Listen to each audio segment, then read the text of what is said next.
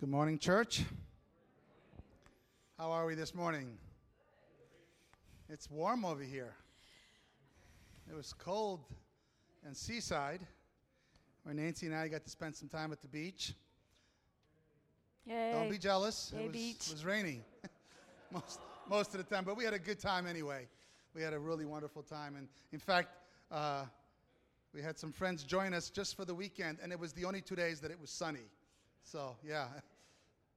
Spencer is in the back going, Amen. He was one of the friends. So, nice to be back, though. We missed you guys very, very much. Um, like many of you, I've been trying to make sense of the staggering news of late. It's really kind of reminding me of what is going on in this world these days. I, I think it happens at such a pace and in such a way that we become numb to it. But the reality is still there, and the impact is just as strong. I remember growing up watching The Bill Cosby Show. And then to hear of Bill Cosby, this jovial comedian who gave us Fat Albert, Albert and Dr. Huxtable, who was just recently convicted of drugging and sexually assaulting a woman. And then we heard of one after the other. Matt Lauer, hmm. Charlie Rose. Charlie Rose, Senator, Senator Franken, and, the list goes on and on and on. We've been hit with one story after another of people who are to be appear to be one thing in public and something totally different in private. And it's reminded us that, that, that this world is not safe, no matter how safe it may look like on the outside. The only safe place is in the arms of God. That's it. That's it, really. And ultimate safety will only be in eternity. Amen? According to the National Sexual Violence Resource Center, one in five women, one in five, look around you, how many women are here? One in five women and one in 71 men will be raped at some point in their lives. Think about that for a second. Look around and think about that statistic for a second. Safe? I don't think so. 51% of female victims of rape reported being raped by an intimate partner, and 40% by an acquaintance. In 8 out of 10 cases of rape, the victim knew the perpetrator. This one really bothered me big time, but one in four girls and one in six boys will be sexually abused before they turn 18 years old. Think about that for a second. Yeah, it's uh, unbelievable. That means that it's very possible that somebody that's sitting in your pew is experienced. How we doing, okay? Yeah. Starting pretty heavy, aren't we? What's really interesting is that only 12% of child sexual abuse is ever reported to the authorities. Mm-hmm. So we don't really even know the numbers. We start to pray. Due to the nature of the topic and the intensity of the darkness, uh, I've actually asked Nancy, who has had years of experience working with victims and, and now as a volunteer of SARC, which, by the way, that stands for Support Advocacy Resource Center. And she was voted uh, SARC Volunteer of the Year this year. Amen to that, yeah. I've invited her to address uh, the, this issue. Uh, and she is way more qualified than I am. She will also be interviewing one of our own members who was brave enough to help raise awareness with her own story. Um, so, Nancy, would you come on up Okay. and share? This is so heavy, I decided Nancy's going to have to preach this one. Yeah. it's a little scary. um, the statistics are so overwhelming. And um, how many of you know that it is not just in the community? You know it's in the church too. Um, I think one of the first cases, a case, I'm talking like it's a case, that's so ridiculous. One of the first young women I met was telling me about how when her grandmother went to prayer meeting on Wednesday night, her grandfather forced her. I'm going to try to be gentle because of the young ears here. Um, I hope you don't mind. Um, but you'll understand that I am talking about abuse. And she said, so for her whole life, here, every prayer meeting was this absolute terror until she actually uh, told on him and uh, once she did, he beat her every Wednesday night.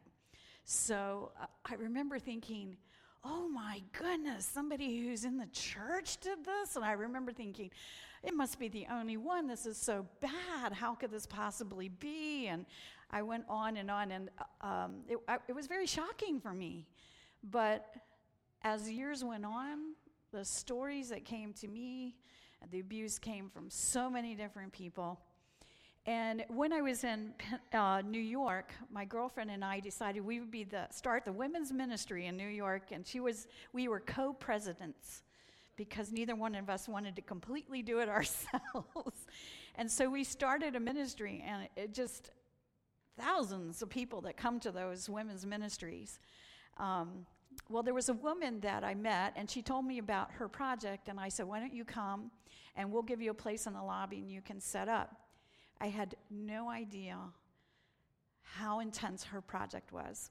And her project was that she took little pieces, little squares, and she gave them to women, and they had an envelope with the address to send them back to her. And they were allowed to put their handprint upon this square, and they could write or decorate it any way they wanted if they had been uh, sexually abused. And so um, she then put them together in a blanket that she was going to send to, um, it goes out of my mind every single time. What's the big meeting of the church? General Conference. Now, the blankets came to be about from here to here. She started with one and sewing them together, and many of them were decorated amazingly. Some of them were graphic, and we covered them and things like that.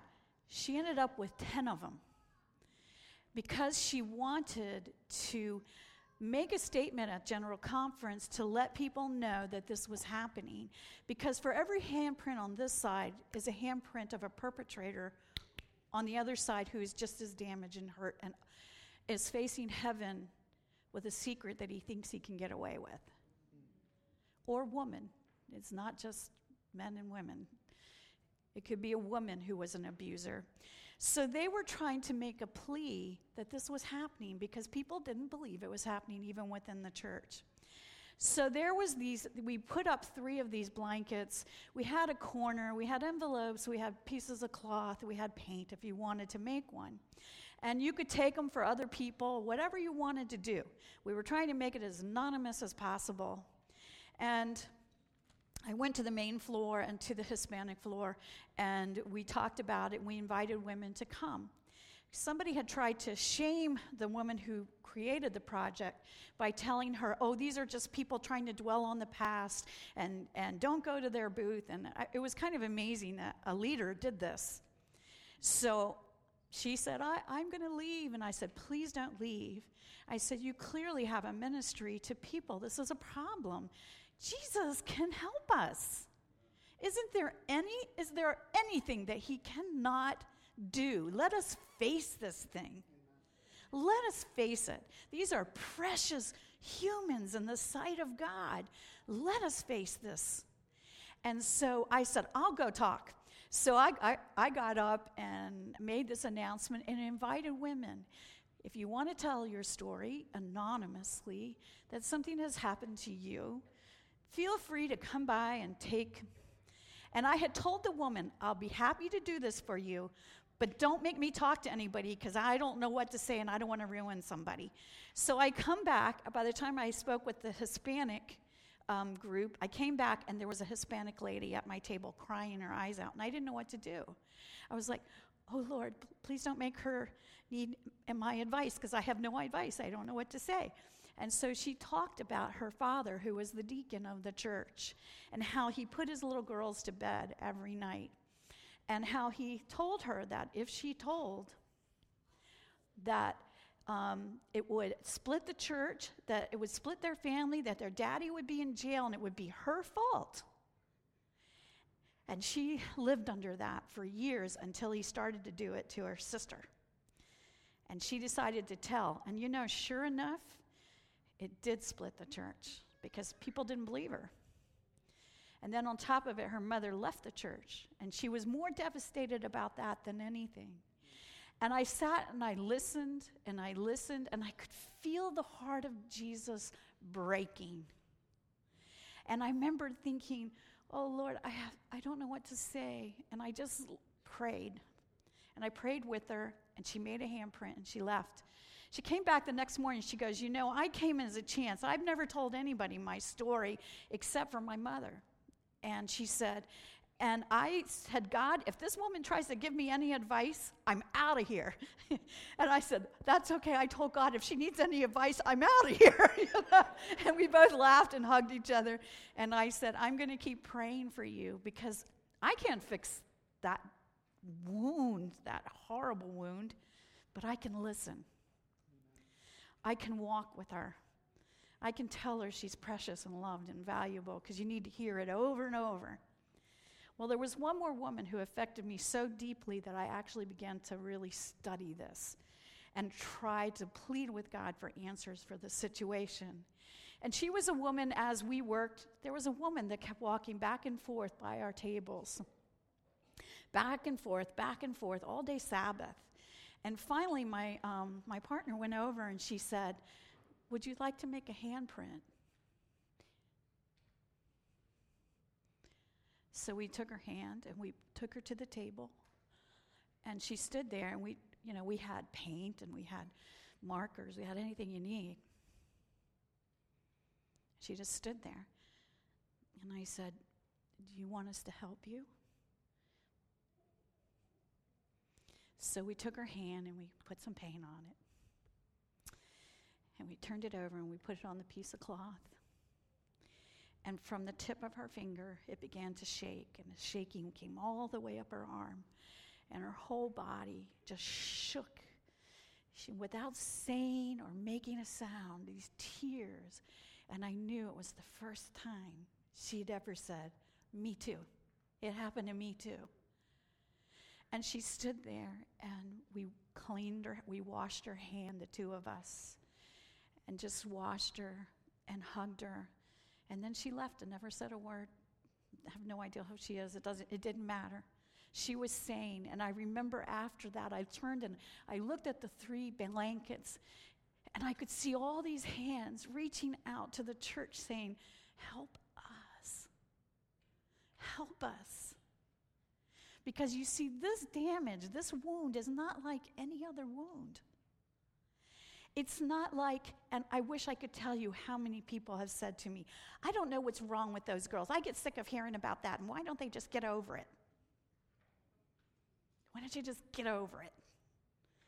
Why don't you just get over it? You don't understand that this is a thing that so hurts the emotions, the mind, the soul. That it leaves scars that come in waves where you're okay, and then all of a sudden you have a child and it comes on you. And then all of a sudden you turn 30 and the whole thing comes on you again, and you remember. And you don't just remember, you relive. And I'm telling this because maybe some of you don't understand what this thing is about.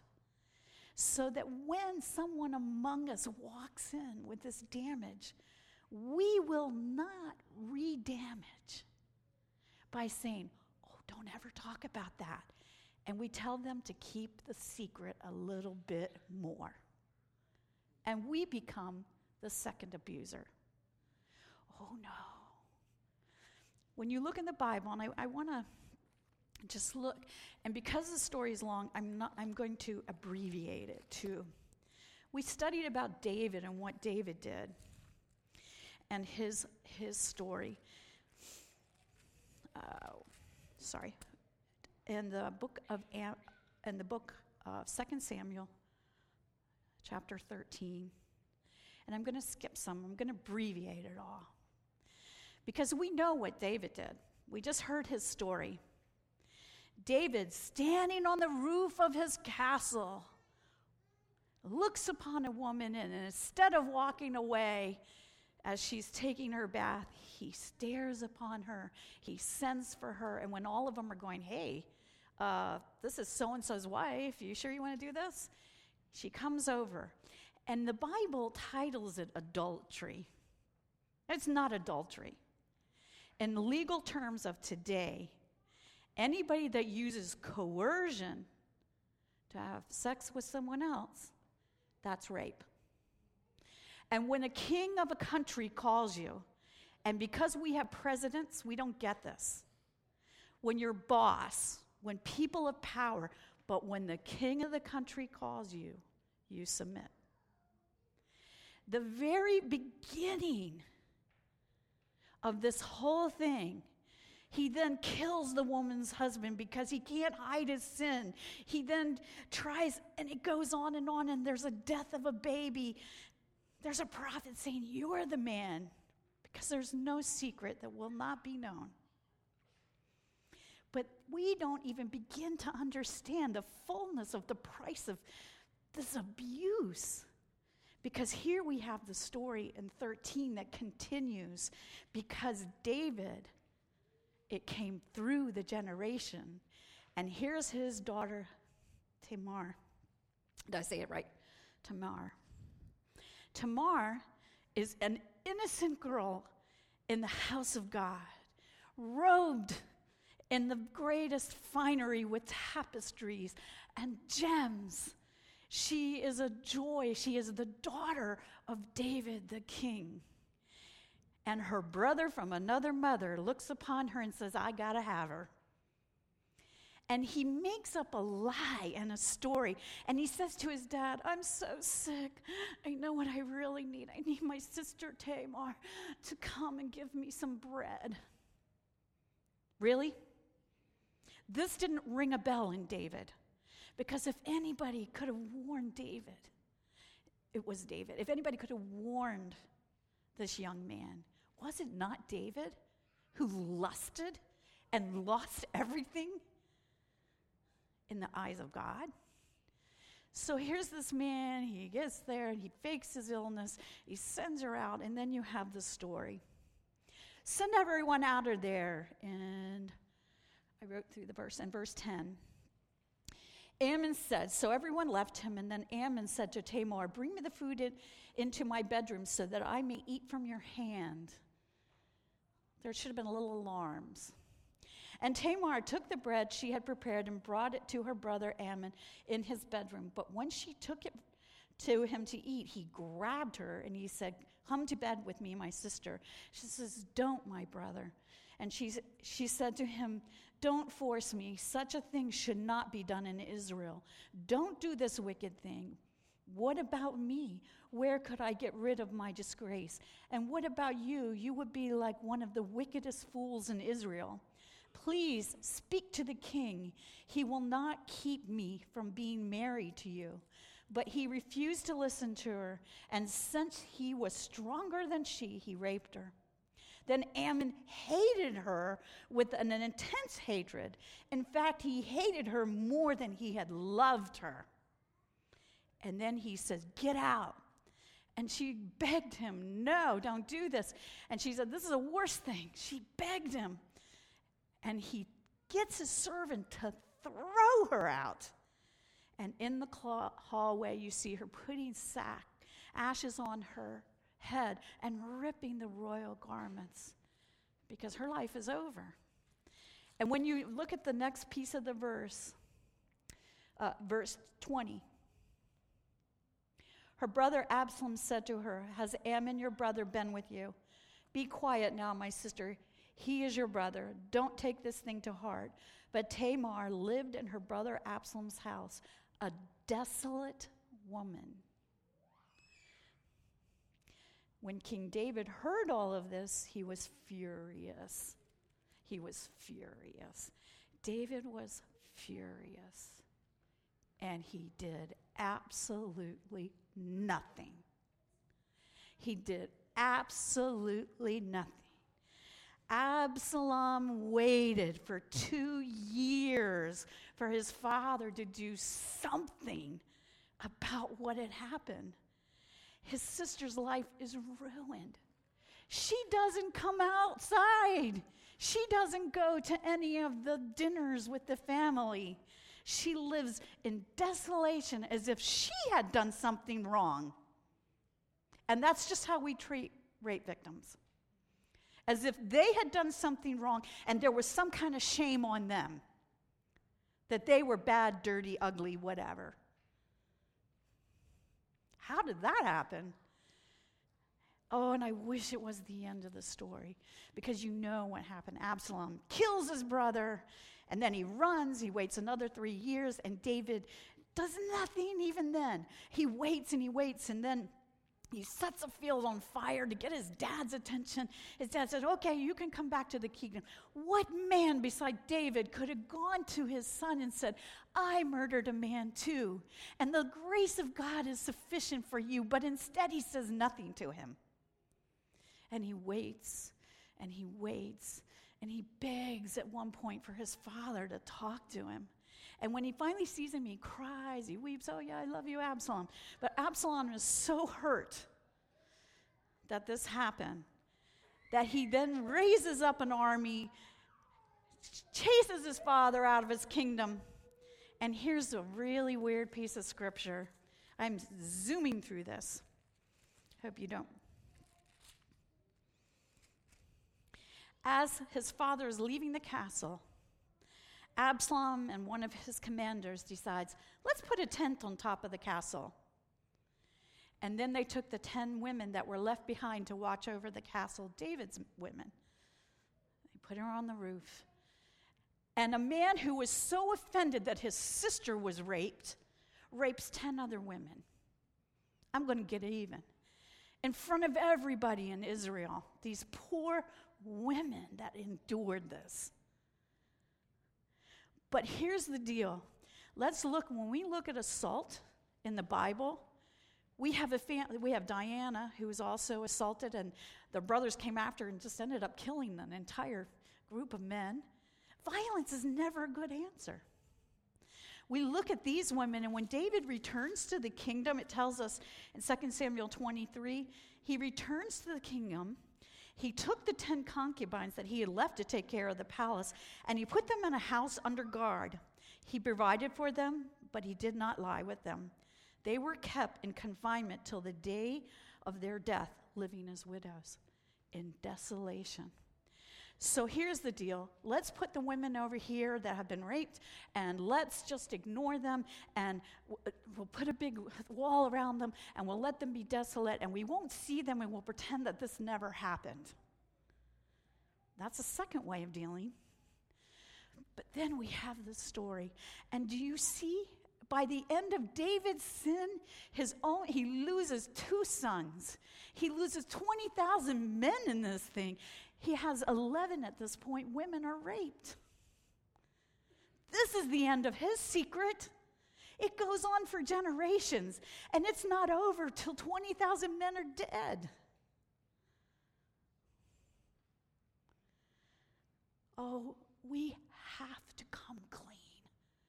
We need, if we need to deal with this sin among us. This lust of the flesh, this taking of someone that doesn't belong to you. Because you see, Jesus doesn't deal with rape like that. If you turn in the back of your Bible, I'm almost done. He talks about Mary Magdalene. And this is in Mark chapter 16, verse 9.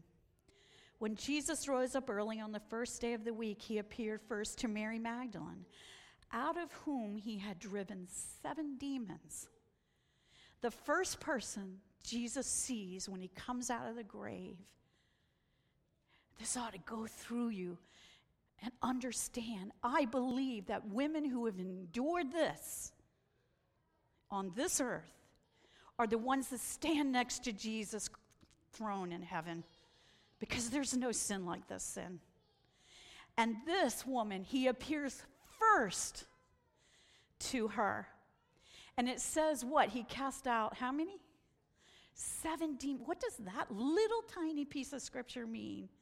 It means after she came to Christ on seven different occasions, she wrestled with demons. She wrestled with the garbage that had been done to her and lived inside of her head. That's what it's going to look like for us when we walk with people that have gone through this. They're not going to go, and it's over, and it's gone, and it's done. They're going to require us to love them over and over, seven times, seven times, 70, whatever perfect number of times that we need to wrestle for them. We need to wrestle for them. Because Jesus reminds us of this. No matter how low you are, even if you are Mary Magdalene, no matter how low you are, in His sight, you are extremely precious. In his sight, he sees the royal crown and the robes. He sees all of the beauty of the child that he has created. And Jesus tells us of the preciousness, the value, the beauty, because woman was the top of the creation, followed by the Sabbath. She is a crown. She shows an image of God that men cannot show. She is in his image. And because of these things, Satan has never ceased to destroy and attempt to destroy. Since I've worked for SARC, I don't know how long I can do this because I never dreamed. I never dreamed. I have ministered to women, men who have been sexually assaulted, and if you think it's just about men, it's so far from that. A 12 year old girl that was abducted after she had been charmed for over a month by a man who, a young, young man, going back and forth in his car talking to her. He was so nice, she said. And then he said, I know where you live. If you tell anybody, I'll kill you. Terrifying. I have now um, ministered to one and a half year olds and six year olds. And I look at that and I think to myself, how? How can any human do this to a baby, to a child? if you and I don't stand up and begin to declare that these humans are precious in the sight of God, worthy to be fought for. There are men in this place, men in Tri Cities, who are selling their children for heroin. There are girls that we minister to who travel in the trunks of cars from, because this is a main corridor here. Did you know that? From Spokane to here. We are a main corridor. If you see something, say something. We want to do, because there's not enough time today to even begin to cover this subject. So we were hoping to do some seminars. We want to learn how to teach our children how to protect themselves. We want to know and understand how to walk with people that are going through this. How many people here have had someone in their life who's been affected by this issue? Look around, it's massive. They've known. How many people here have known men that have been affected by these issues? That's a, that's a lot. There, we're beginning to minister to older men that came out of the farms around these areas who, I don't know what happened before the time of TV, but they went through a lot. And nobody ever, they never, men don't say anything. So it is grossly underreported. But it is said One in three girls, one in five boys are molested. That's a lot. So, what can we do? So, I want to, and I got to tell you, I mean, I wish I had something funny to tell you at the end, but uh, we recently, um, SARC had a seminar. and It was done by Ronald Reagan's son. Um, he was, uh, it's called sextortion. It's a new term, but it means where people are captured either on computer or photographically, and then it is held over them and uh, there has been recently, if you want to learn about it, get on the FBI site and look it up, the, the term. And there are young kids that um, have been caught at the age of 14, is usually the ages of 12 to 16 are the ages that they look for um, on computers because they usually can be terrified into not telling. And uh, one girl at the age of 14 got on the computer and this man groomed her, pretended he was another boy her age, and somehow he figured out, once he figured out where she lived, he was going to pass, he made her pose pictures or he was going to come and kill her parents. Once he had pictures, he said, If you don't do what I ask you, then I'm going to um, give this to your school, to your teachers, to your family. And this poor girl was captured by her own computer for three years and terrorized. When they caught this man, the FBI called and said, We have him. We found your pictures and we've destroyed them. There were 258 girls on his site. I don't know how many states, 11 countries. This is a very real, present danger. Let's, let's be Christians and stand up. Let's stand. Oh, I started to tell you, Ronald Reagan had this happen. Uh, I can't remember Ronald Reagan's first wife. Nancy was his second. Did anybody remember the actress? She was an actress. Jane Wyman. Uh, when they divorced, they had hired this man as a babysitter for their son, and he somehow got photos of him. Then somehow he arranged it, and he began to tell him, "Your dad's not going to be the governor unless you do what I say." And he then said, Your dad's not going to be the president unless you do what I say. And so he lived through years and years and years of torture, afraid that he was going to be responsible for his dad being, you know, not being the president. So he has raised a campaign to fight against these things and to help kids that have been through this. He, he's a major, and it was so funny. We finally asked him, um, When did you first believe in God? Because a lot of people lose sight of God. It's very hard to forgive these things. And he said, Oh, that's easy. I remember the day I believed in God. And he said, he said uh, it was Nancy Reagan's birthday, and my sister and I were taken to an antique shop to buy her a present. And uh, I found a pretty tray with a woman with a red dress and blonde hair. It was beautiful. And my sister said, You can't give her that. And he goes, Why? And he, she goes, That's not appropriate. And she goes, You're not going to give her that. He said, So that night he was opening the door at the White House and telling people where the dinner was. And finally he opened the door, and there was the woman that had been on the tray. And he said, It was Marilyn Monroe. And he said, At that moment, I knew there was a God. He's hilarious. But he has started a campaign to help children, especially adopted and foster children that have been through this because it's massive. So um, I have, I wanted to invite um, Brenda to come up. And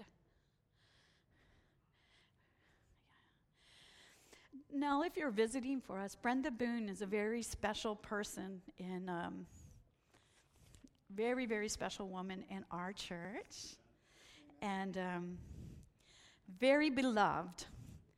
Now, I am going to say she has been going deaf since she was a young girl, correct? And had been wearing hearing aids, so it's not easy for her. So I ask you be patient with us.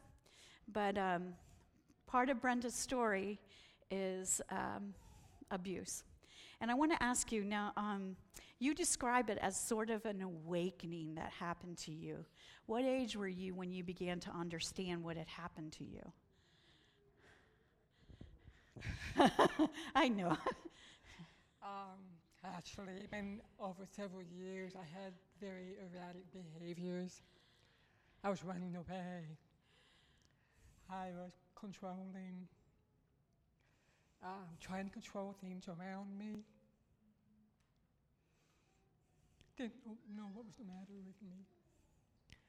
Um, And you had children. You were married and yes, you had I children. Had, well, my children were teenagers at that time. and you were running around, running away. Yeah, I felt like I was running away, but what am I running away from? Why was I having these erratic behaviors for several years? I had no answers. And my. It, it affected your dreams too. Oh, yes, I had my nightmares. In fact, the nightmares I had were the same ones I had in, childhood, which I didn't know why at the time, what they were for, who it was. It was a boogeyman that was after me, chasing me. And I tried to run away. I was in my childhood home, um, seven years old. I ran out the house and I ran. There's a big tree in the front yard, so I would fly over the tree. But to fly over the tree, I turned into a bird In your dreams. in my dream. So that was my escape me- mechanism, whatever you want to call it, of what, what I was running away from. I did not know. So at the age of 29, you began having all this erratic behavior and, and bizarre dreams, and you didn't know what it was about, and it affected your marriage, I Mhm, understood. Yeah, my husband couldn't, first husband could not handle it, and he asked for a divorce. Which I couldn't do anything about it, you know. I don't know why I am the way I am. Why am I doing what I'm doing? And so we went through divorce. And that first year, I moved 11 times. So your, Because your I whole, everything inside you was all stirred up, Yeah. and you didn't know what was why or what was going on. Yeah. I was running away. I was running away from me, but me kept coming with me. Yeah, yeah. yeah. When did you begin to understand what it was? You were uh, going to some church things, and you had you were going for some help. Yeah, I when I went through the divorce, I promised God that I would not remarry until I got to the core of my emotional baggage. Because I didn't want to be going through this again with another marriage, you know. It's not fair to him, not fair to me. And so I got into counseling right away. And of course, they don't tell you what's the matter with you. They ask you all these questions. You got to answer all the questions, but I don't have the answers. But I still kept going. When did you begin to understand that something bad had happened to you? Well, when I was going, my counselor suggested I go to 12 Steps um, Codependence Anonymous program to help me with my control issues. And after several months, there was a man there that triggered me. Now, the word triggered means it set you off. All of a sudden, it could set off a memory. But for people who have been abused, it actually can give you body memories. Like you all of a sudden are living it again. That's PTSD. That's what that is. Is it's not just that you think about the battle that happened. It's that you actually are in the battle, hearing it, thinking it, feeling it, smelling it. Mm-hmm. So when somebody triggers you, all of a sudden you are in the midst of what happened to you. Yeah, I had no idea what was going on. This 12 step meeting was at a Lutheran church, and I ran out in the hall and I grabbed the fire hydrant. The Hey, fire hydrant. Why I don't why I don't know. I don't know either. But I was just crying, you know, Lord, what's going on with me? And he revealed to me my father had molested me.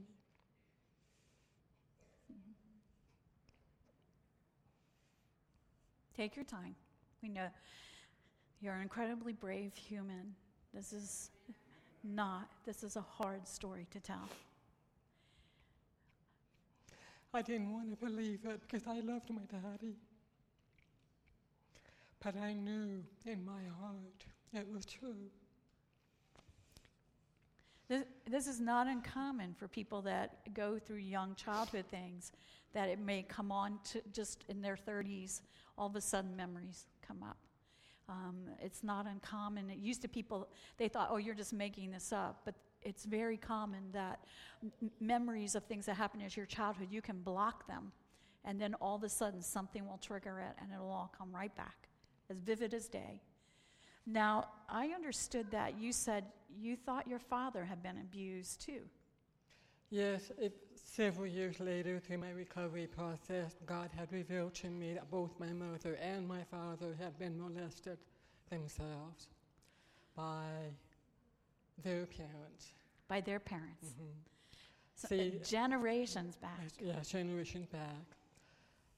Within three years, I had uncovered six people had molested me. Five were family members, and one was a neighbor man. Eight- 80% are family members. Uh, stranger rape is only 20% of what they see. So you had, a, all of a sudden, you, you began to see and understand, and it came to your. How did God help you through that? I kept praying for the truth to set me free. Because I wanted to be free. I Now, wanted, I wanted to be, I had a Yeah. wounded little child in me that kept crying for help. And I wanted to be a whole person. You know, sometimes this little child was controlling me, making me do things I don't want to do.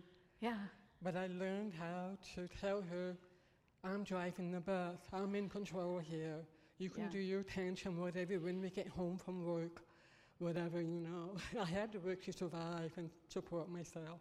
so you had How to keep did going. I don't know how you no did it either. It, to me, anybody that recovers from these things, it's a miracle. I don't know how God does it, what it's He does. by the grace of God. Yeah, yeah. Now That's you had a very Amazing special. Grace is my favorite song. Ama- That got me- Amazing that got me Grace. through this. Now, um, you were saying that you you got kind of a um, a vision, a revelation, like God spoke to your heart. I think I, I'm trying to remember. There was two places. One was Clearwater, and there was another one, Sheep Creek. Sheep Creek. Okay. Sheep Creek was, oh, let's see. God impressed upon me to go to Sheep Creek, which is, you go to Dayton, Washington, you go up to the Blue Mountains, and um, up the top, you know, there's a place called Sheep Creek.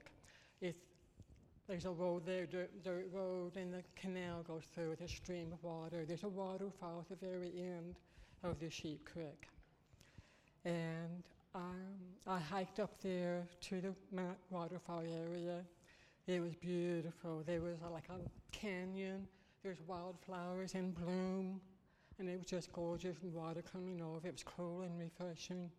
I was praying and meditating, meditating, and um, sat down on this big rock, and all of a sudden, I went into a vision. And Jesus had picked me up as a little child, maybe five years old, sat me down on his lap and held me and rocked me. Oh, And he told me he loved me. I did nothing wrong. Yeah. And I'm his child.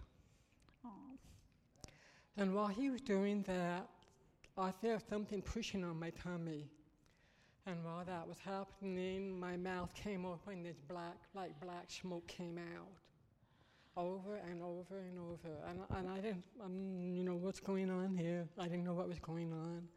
But later, looking back at that, it was the Holy Spirit that getting all the black stuff out of me, all of that the evil.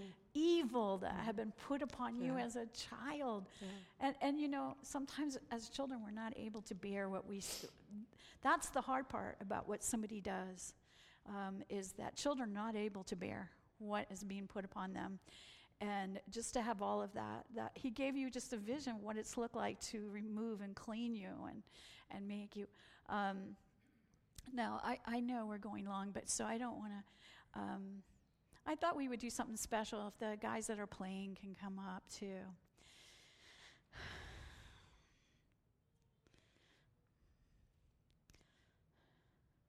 One in ten women raped in a lifetime. One in two women molested in a lifetime. One in two. Every other woman is molested in one point or another. Children among us.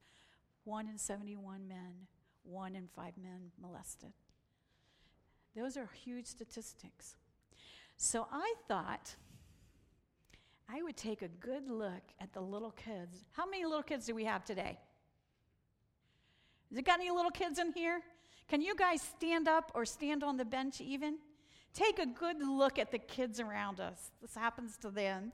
But I want you to see how many of you in here will promise that you will stand up and to the greatest part of your power, not let anything happen to one of them.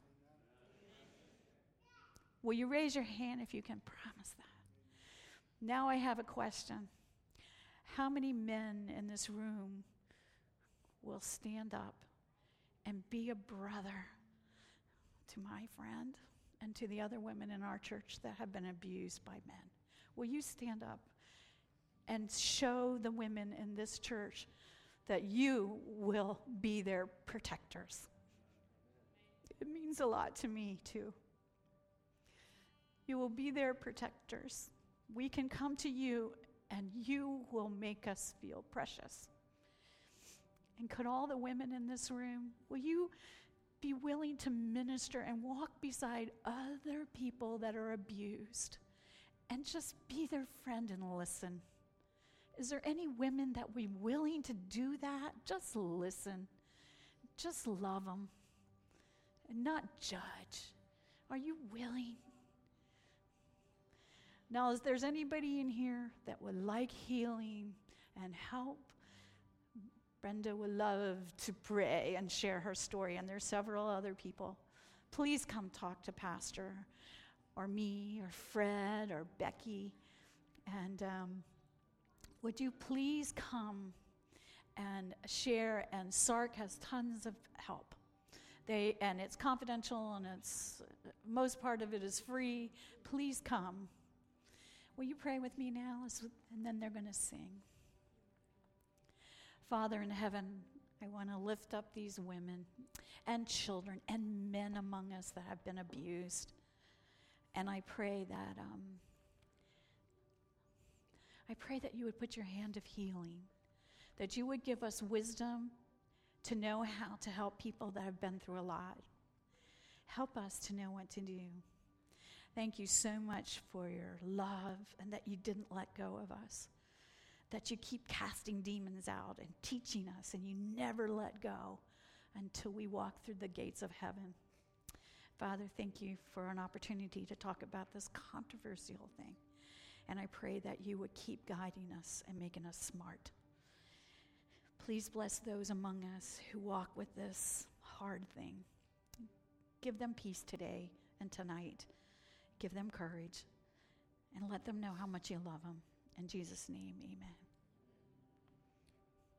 I also want to say if you ever want to volunteer for SARC, we can. Oh, I guess I'm put that. You're um, you're welcome just to call them, and they need volunteers for all kinds of things. If you can't do the medical work, there's so many things. And there's also at this point we just started a sex trafficking program.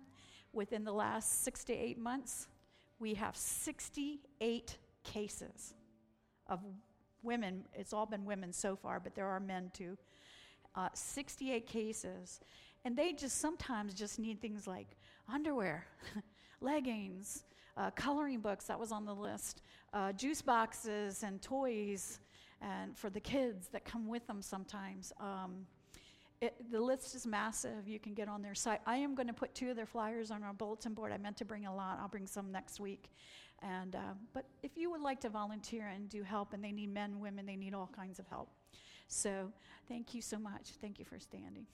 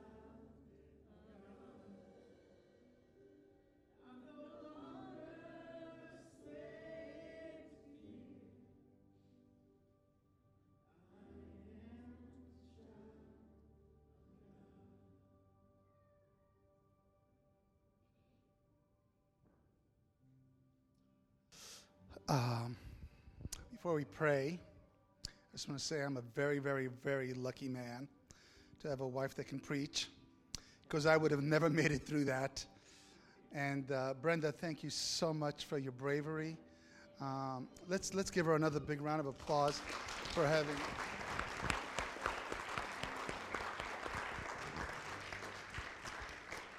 One day I'd love to tell you the story how I even figured out that this would be a good uh, interview. I, I, I, would, I would have, it was the, the most difficult one to find.